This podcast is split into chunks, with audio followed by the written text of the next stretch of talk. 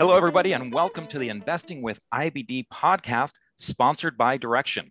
It's Wednesday, May 5th, 2021. It's Cinco de Mayo, and I'm Justin Nielsen, the head of market research here at IBD. And I'm joined by my co-host, Alyssa Coram, IBD's multimedia content editor.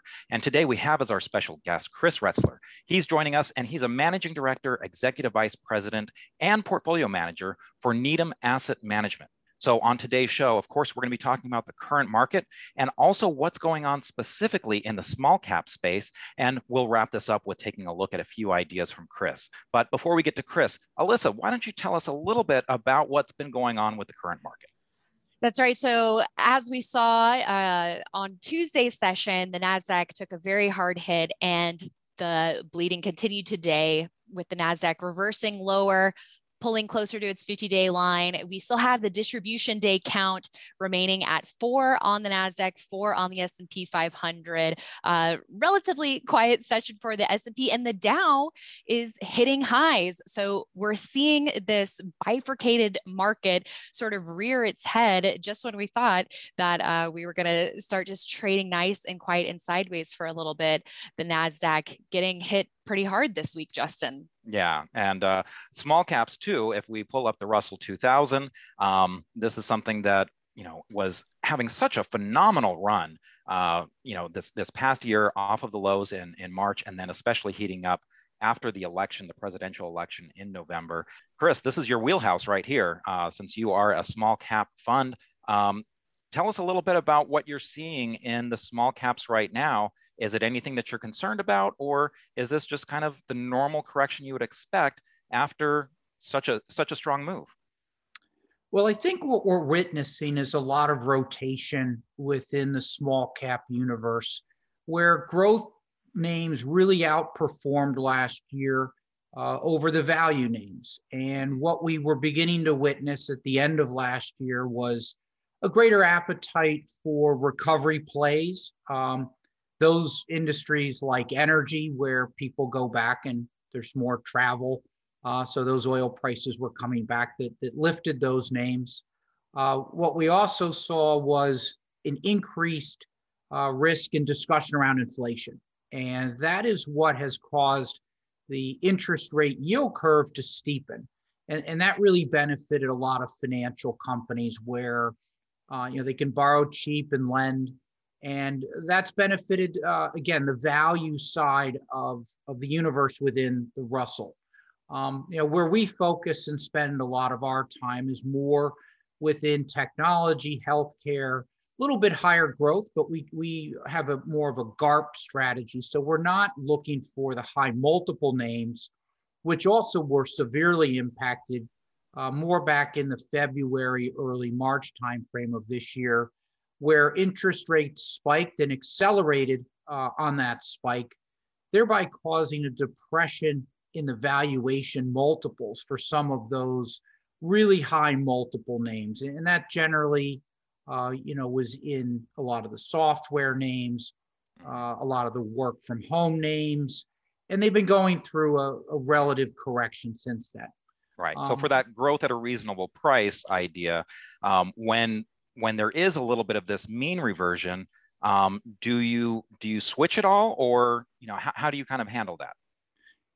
Well, we try not to style drift. We know what we know, and we like to stick with that. It has helped us in the long run.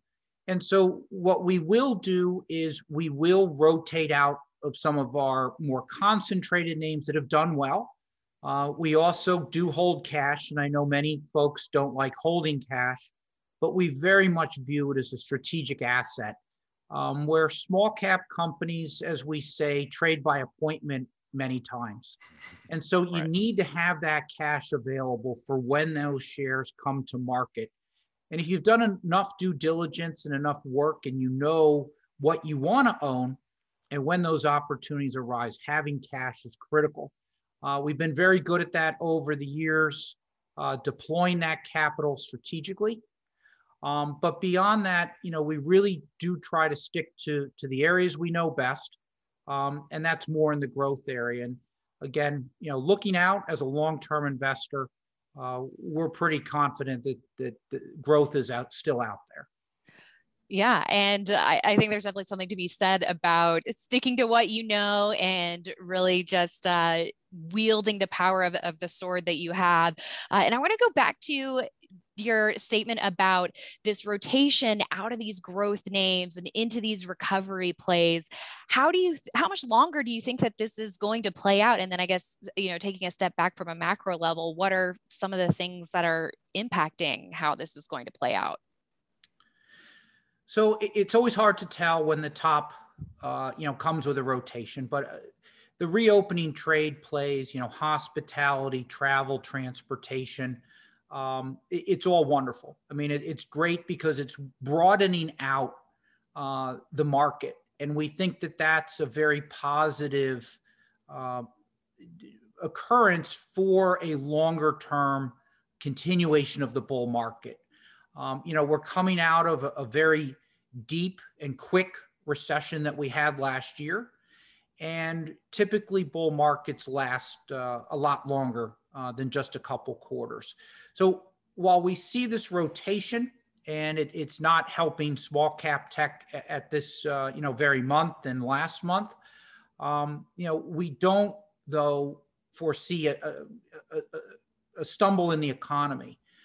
We see a continuation. We've seen the pull forward of the digitization of the economy, which has put a lot of pressure on certain industries like semiconductors. Mm-hmm. We have a major supply problem right now with semiconductors for a variety of reasons that we could go into. But quite frankly, I don't think we've ever seen anything like this where there's so much demand on the other side for finished goods that we don't have enough semiconductors. But it also tells you and shows you the digitization in where semiconductors are in almost every industry, whether it be transportation of electric vehicles, medical devices, industrial, defense, computers, laptops, communications, they're everywhere. And we think that that trend continues and it's really some good long-term secular growth areas that we think value, they're coming into more value periods that we would be deploying capital. So to kind of get back to this idea of some of this digitization getting pulled forward, I mean, what immediately comes to my mind is like with Netflix, you know, during the pandemic, all the subscribers were kind of joining Netflix and they were saying, look, we're meeting our subscriber numbers. They're just getting pulled forward to an earlier quarter. You know, we still have the same numbers. They're just getting pulled earlier. How much of this do you think is kind of priced into the market, some of this pulling forward and the expectations for these reopening plays as more of the population gets vaccinated? So how much of that is getting priced in, pulled forward? How much does that leave, you know, potentially, I guess, lackluster when it actually comes to pass? So I think the growth rates for a lot of the companies that worked very well last year, I don't think you have a repeat of that growth rate, which were quite accelerated and concentrated. You know, Netflix, everyone was home or working from somewhere other than their office, and they were utilizing a lot of these services, you know, Zoom, you know, other sorts of communication tools that optimize their ability to be outside of the work office. And Netflix certainly had a good run on that side of it. But I don't think that people are going back to their historical ways of getting media delivered to them. I think that Netflix has now a land grab, let's say. And then you say, what is it that you do next? Do you continue to build great media content that you can put through that platform? Do you add other services? And that takes time. And so what we're seeing is now people are going to be getting on airplanes, and hopefully they're going to be getting, you know, on cruise ships and into hotels and other services. And I think that that's what we're seeing right now. But I don't think we're going to see a backpedaling of some of these industries that did very well, like a Netflix. And again, that's why I'm saying it's broadening out. There's just a lot of demand out there. Do people go back to movie theaters as much? I don't know. I mean, that's probably a big question, because if I can absorb my content sitting at home or wherever, do I need to be there? I can see teenagers and others who feel the need to be in a movie theater. You know, it's just a social thing that they do. But I see that the economy has changed quite a bit. So again, I'm very bullish on the recovery. And the broadening out, I think, is again healthy for the equity markets. And when it comes to the small cap space, talk to us a little bit about more of the trends that you're seeing in that area, especially when it comes to the M&A environment. How's that playing out in 2021? So M&A always is a good thing for small cap companies, as larger cap companies look to buy higher growth companies or to bolt on businesses.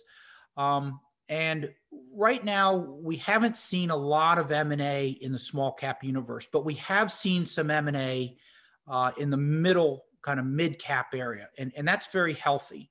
You know, CEOs do deals when they feel that over the horizon, the economy is still going to be good. And I think that that portends well for what we may see as a lot of these smaller cap companies get absorbed. You know, we call them terminal trades. And, you know, the capital then is redeployed. So we do think we will see a higher M&A activity throughout the remainder of the year. You know, one driving force that could cause this is the potential of higher capital gains tax rates, you know, for founders and entrepreneurs who would like to think that the tax rates, if they go into effect, that they go into effect in January of 2022, they'd like to conclude and you know, close their transactions before the tax year end. But that said, you know, there's also a lot of cash out there. We've seen a lot of money raised. Corporations have a lot of very strong balance sheets with cash on. And so they can do accretive deals. You know, there's typically a lot of cost savings that can come out of smaller cap companies that are burdened with the costs of being public and the board and a lot of other expenses that can really be stripped out. And if those small cap company products or services are on a larger platform, those larger companies generally can do a lot more in a shorter time frame than a small cap company could do on their own. So there's a lot of dynamics there. You know, we think in our portfolio that we have a handful of names that, you know, could be great candidates for acquisition. Well, as part of that research that you do, is there something in particular that you look for in the technology or innovation that a company is doing that you think, hey, this is something that might be small right now, but is ripe for an acquisition? Or is it just one of those things where you just pick good companies and if they get acquired, so be it, you know, lucky you? I think that the M&A aspect of how we invest is really a second or third part of our decision. You know, first and foremost, we spend a lot of time with management teams, and we think that that is the critical piece of our due diligence, getting to know management, observing their board, you know, what's their history, how have they performed in the past, have they done, you know, what have they done with other transactions and businesses in the past. The second piece that we also look for is what's the strength of their moat, their technological moat, for example, or the moat of their service. Is it something that's repeatable by a competitor, and what's the cost to do that, and you know, how defendable is it? You know, in technology companies, there's always a lot of lawsuits defending patents, and that's actually defending your moat. And so while costly, typically when you win in those cases, it provides you a nice runway. But I would say management and strength of what is the product or service that they're providing are really the forefront of where we go and spend our time and then make investments. Now, if M&A occurs, that's a wonderful outcome. You know, sometimes it occurs faster than we would want, just from a, you know, runway that we thought that they could go a lot further, or from a tax basis. But we have to move on. There's a lot of companies out there. That's a great part of small cap investing. There's so many of them. And it's what we love to do. I mean, we get up every day and meet companies and meet managements and really try to dig in and say, you know, Are you selling picks to the miners? And that's an area that we really like. It's a strategy that we have applied for a lot of years, and you can apply it in a lot of different industries. Well, Chris, I know we're just scratching the surface with you. We have a lot more we want to cover, and we'll get to that right on the other side of this break. So we'll be right back. The Direxion Hydrogen ETF offers exposure to the top 30 pure-play hydrogen economy companies by largest market capitalization, leading the way towards net zero emissions by providing more accessible, efficient, sustainable solutions across 5 hydrogen-related sub-themes.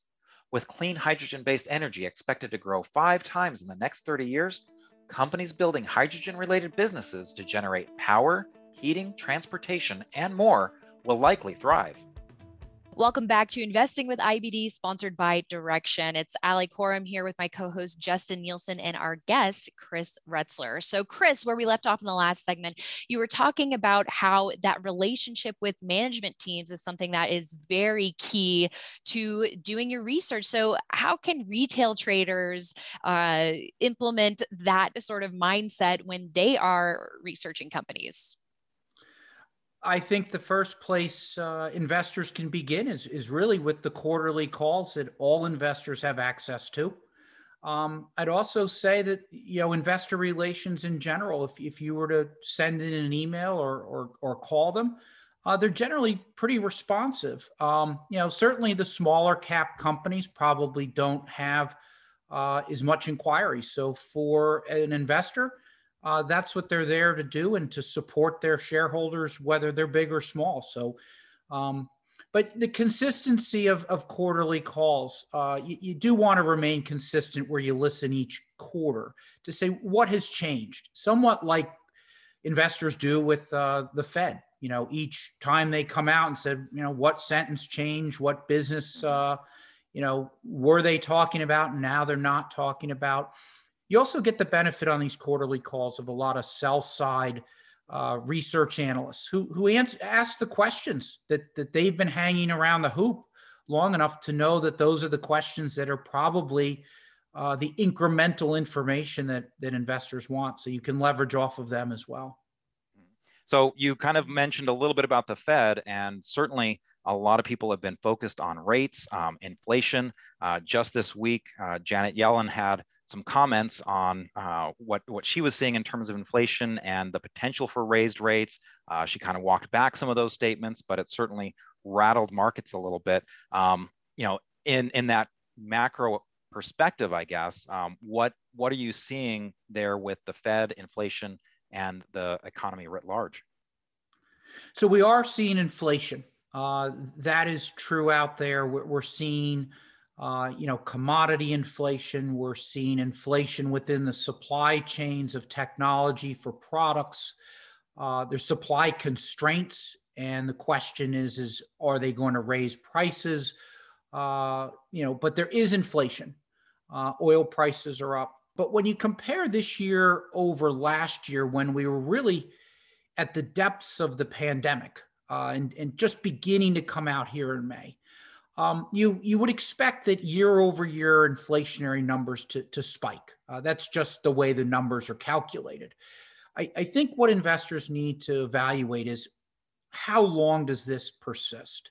And I am a firm believer that the market has many ways to correct itself naturally. You know, do you bring on more supply? How long does it take to bring on that supply? Are there other things that can be done?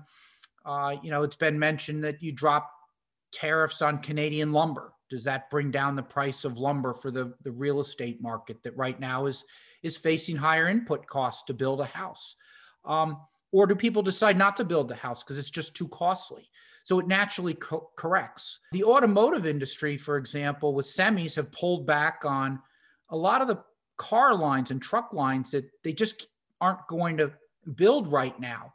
And so that in itself somewhat corrects the semiconductor shortage because what they're doing is going after the higher margin business or those products that they know they can finish, they have enough supply, and it's a temporal issue. So then what happens then? Used cars come onto the market. Avis and Hertz start selling their fleets because people aren't renting cars. Those are used cars. They go into a CarMax and other used car industries. And it just filters through, and the market has some self-correcting factors. That's great. I mean, and that's what investing's about. You follow those trends. You follow, the process of what makes common sense, quite frankly. I mean, that's you can do all this fancy modeling and work. Sometimes investing's just really about common sense. And so that's what we're looking at on that front. But, an area that we have a lot of investment and we have high hopes for is the semiconductor area.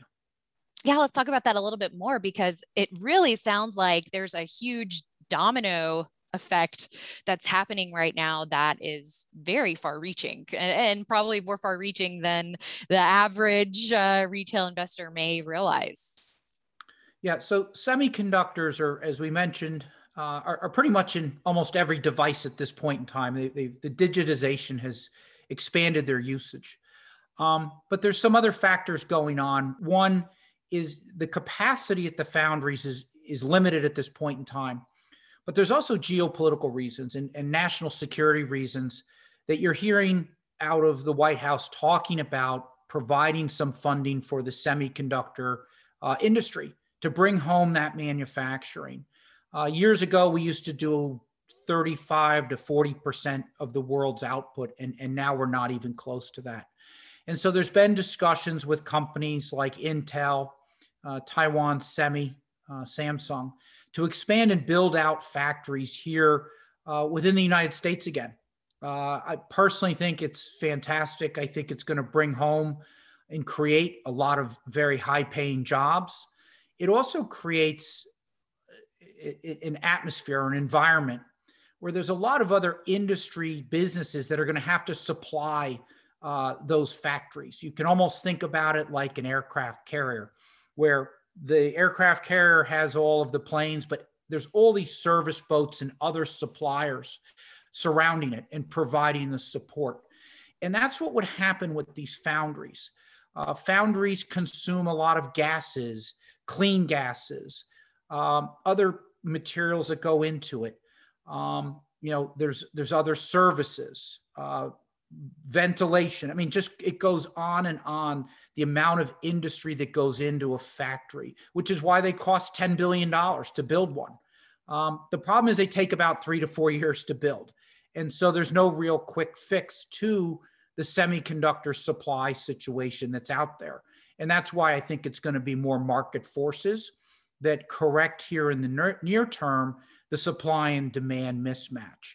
But going forward, bringing that home, I think, is going to be great for the United States.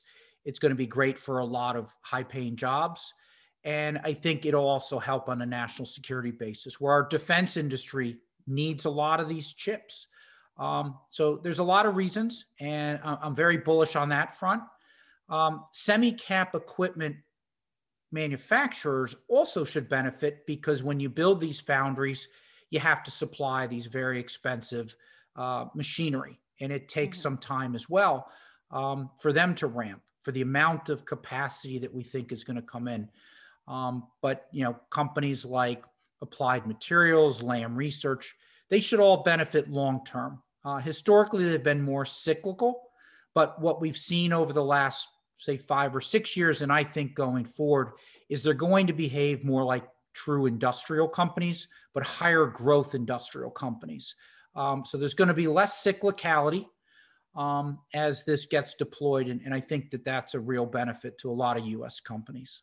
So there has been a lot of strength in the semiconductor industry, but it seems like it's taking a little break right now with all these positive things. Is that, again, just a temporary resetting after moving up so much, or is some of these things just need to be figured out a little bit because there's so many years out for some of this stuff to happen? Or what's your feeling on what's going on with the semiconductors right now with their current correction?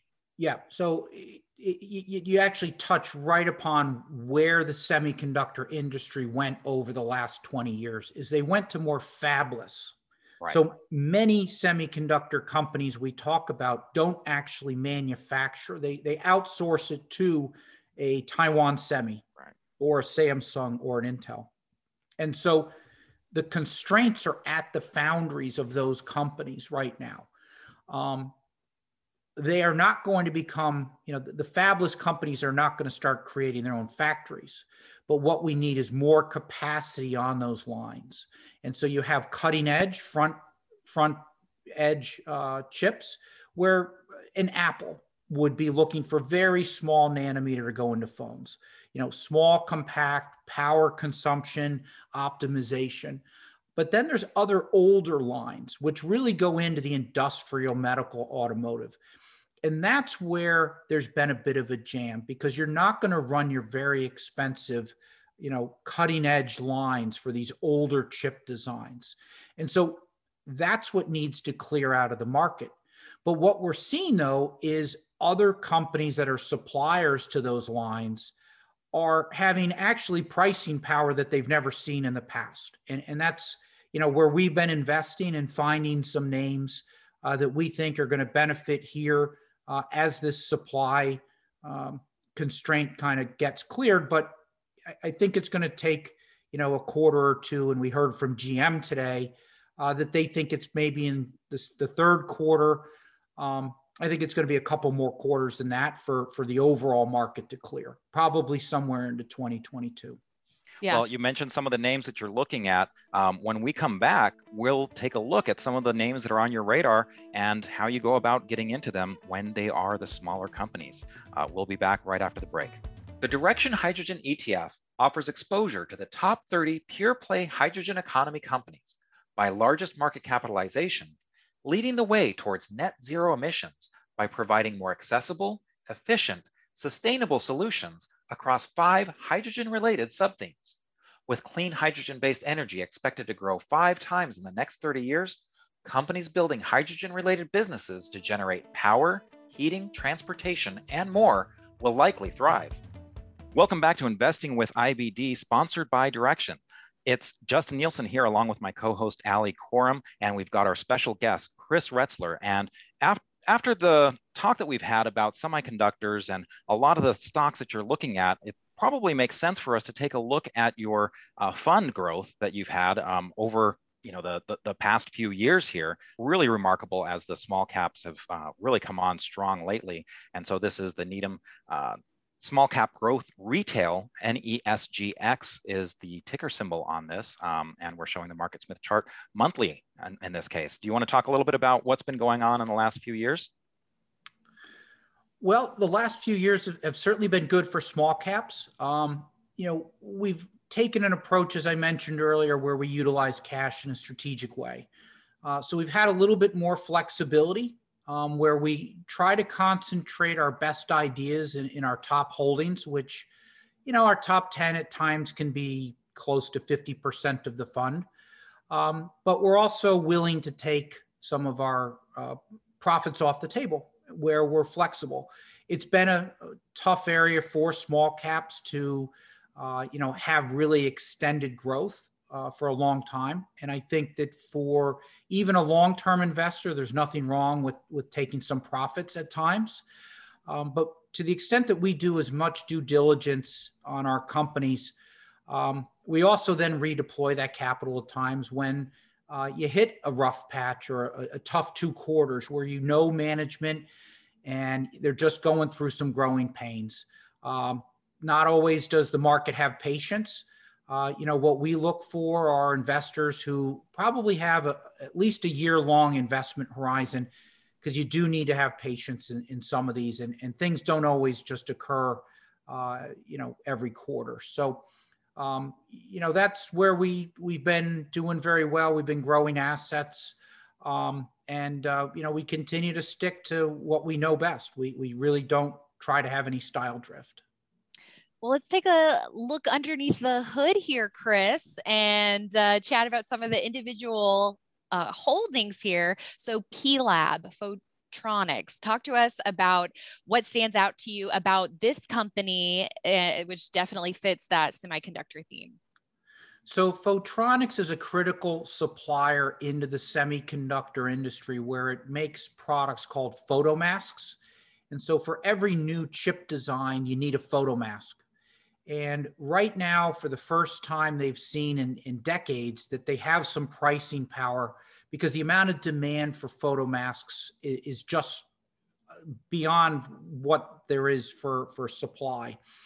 They just finished a lot of investment in building out some of their factories. So they've turned the corner to be a cash generator from a cash deployer or investor. And we think that they're now on a pretty good runway for, I think, the next couple years where they're going to benefit from this recovery. And they stand really at the crossroads of semiconductors, and we think they're going to be benefiting from it. Mm-hmm. And let's go ahead and turn our attention to, just briefly, Intevac, and the symbol on that is IVAC. And tell us a little bit about what attracted you to this and what you're seeing out there now that maybe is interesting about it. So there's two parts to Intevac. First is the historical business, which is supplying the hard disk drive industry, which we think is going to begin to deploy capital later this year. But the real highlight that they've been working on is an image sensor, which ultimately we think will be incorporated into the very large Army contract that Microsoft just announced they received in the last quarter. We think that as that ramps, that they could produce, Intevac will provide night vision equipment into that contract. So again, we're trying to sell picks to miners. Right. And this is an example of that. They just had their earnings call yesterday, so I will note that they just said that they hired an investment bank to explore strategic alternatives. So I think you need to be patient and see what comes out of that. Right. And speaking of which, this is a pretty thin company. So how is it that you as a fund can build a position in something where it's a $6 stock and doesn't trade very many shares a day? So again, this is a perfect example of where you need to have some cash to be able to be there when stock comes to market. Stock comes to market for a variety of reasons. Did an analyst leave another competitor fund, and so they're just liquidating the position? Is there an equity offering? You need to have cash available. So over a period of time, we've been accumulating our investment here. And this is a long-term investment. This is not something that I would suggest if you're a day trader to be involved with. It needs patience. And we think now that the news that they've been able to provide at the last earnings call and the hiring of an investment bank, we think that there's some real upside here in the next year and a half. Well, let's shift gears here a little bit and talk about Aspen, ticker ASPN, in the chemicals sector, which we've been paying close attention to over the last couple of months. And they specifically deal with battery technology. So can you tell us a little bit more about the story with this company? Yep. So there's two parts to Aspen Aerogels. One, again, is the historical business of providing insulation to the chemicals industry and energy industry. It's a very high performance insulation. It's not what you would think of putting in your house. It's very thin, it's very lightweight, and it's also not impacted if it gets wet. But the other business that they've been developing, which I really think is the high growth part of the business, is their thermal runaway technology that can be used in electric cars and electric batteries. So the technology helps electric cars, maintain and control heat that comes out of the batteries. And also in containing that heat, it helps to extend the life of a battery, which in a car means more miles driven on a full tank of a battery. So if you have a car at this time going 300 miles on a full charge, Aspen would be looking to help expand that mileage. And we think that they're working with many great battery companies out there. And we think that this technology is going to expand over the next couple years. They are looking to build out their capacity over the next year or so. And we think that it's really great upside that they're looking at going forward. So a number of these companies that you just brought up, they don't really have earnings growth right now or sales growth. How important are the fundamentals to you? How important are those growth numbers? Or is it something where you're looking at the story and the future and kind of projecting out what could be? So Aspen Aerogels actually went through a patent suit, as we were talking earlier, with the technological moat, and they were able to defend themselves on a global basis. That they're going to be a product of record, we call it, and so then once developed, that's the technology that needs to go into the ultimate product. So you have to look out further than maybe just a year for this growth. But to remake what it is that they have today, we think that there's a lot of value here. Mm-hmm. Okay, and let's go ahead and wrap up the discussion with a look at II-VI. The symbol on that is IIVI, referring to the periodic table of elements. So, break out your chemistry book. What is it that you like about this company and this latest acquisition that they've made? So IIVI has been a holding that we've known a long time, management team that we have a tremendous amount of faith in their ability to execute. And again, this is where the knowledge of management is so important. So they have just recently won in a competitive M&A, purchasing competitive bidding, that they were able to win the purchase of Coherent. And we think that the management team, has execution risk of integration, but we think that they are the most capable team that can do this. They've done it before. It also transforms the company where we think that there'll be some substantial multiple expansion as they move from more of a mid-cap to a large-cap company. They've been expanding their businesses beyond just their materials, the specialty materials that they've always been known for within the laser industries. They've been now moving into, over the last 5 or 6 years, the optical space, and now adding in Coherent. It only helps to overlay and expand further their depth in the businesses that they're already in.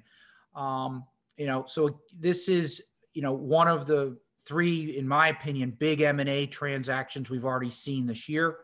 And again, a CEO who can see over the horizon probably better than investors is telling us that they have a pretty good positive bullish outlook on what they see. So stay tuned. I think as the deal closes later this year and the integration process occurs, we think that IIVI is going to be very well rewarded for their investment here in Coherent.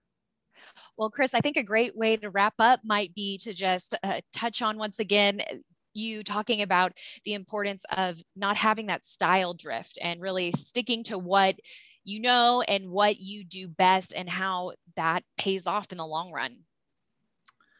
Yeah, look, I think investors need to have patience in what they're doing. And we're in an environment where a lot of people like to day trade or buy Bitcoin and it goes up 20, 30%. But I think for equity investors, and certainly in the small cap industry, you need to have a strategy. And I think you stay in the lane, what you know best.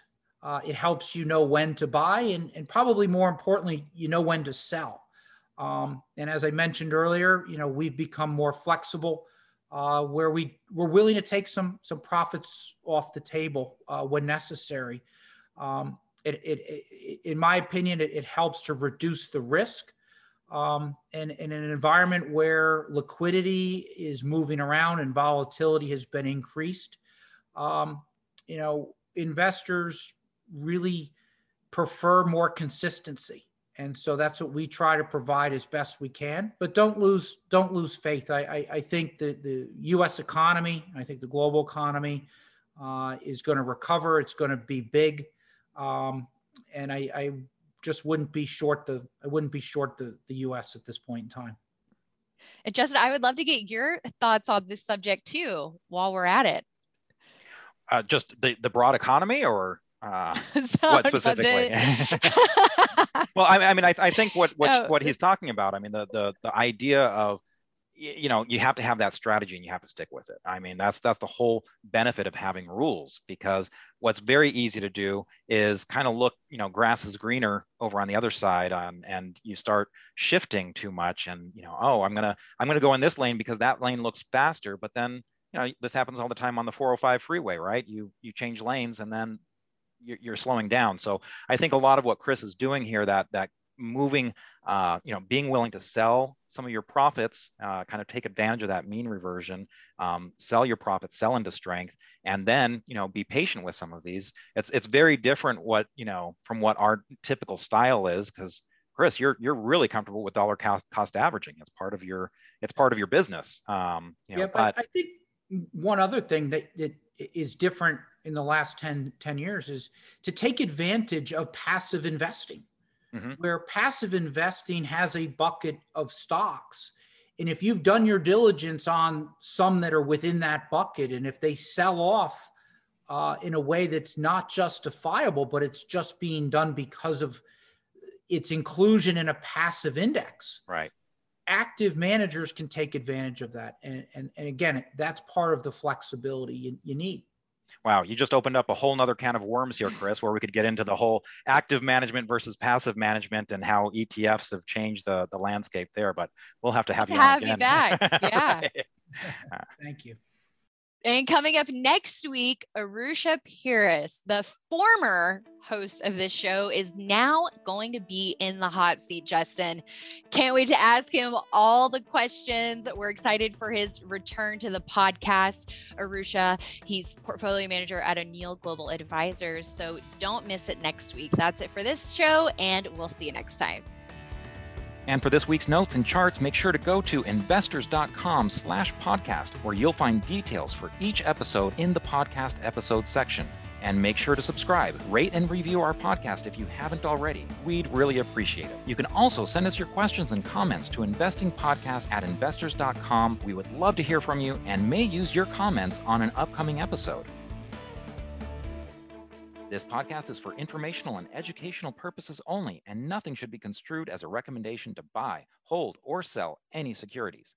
Make sure to consider consulting with your financial advisor before making any investment decisions.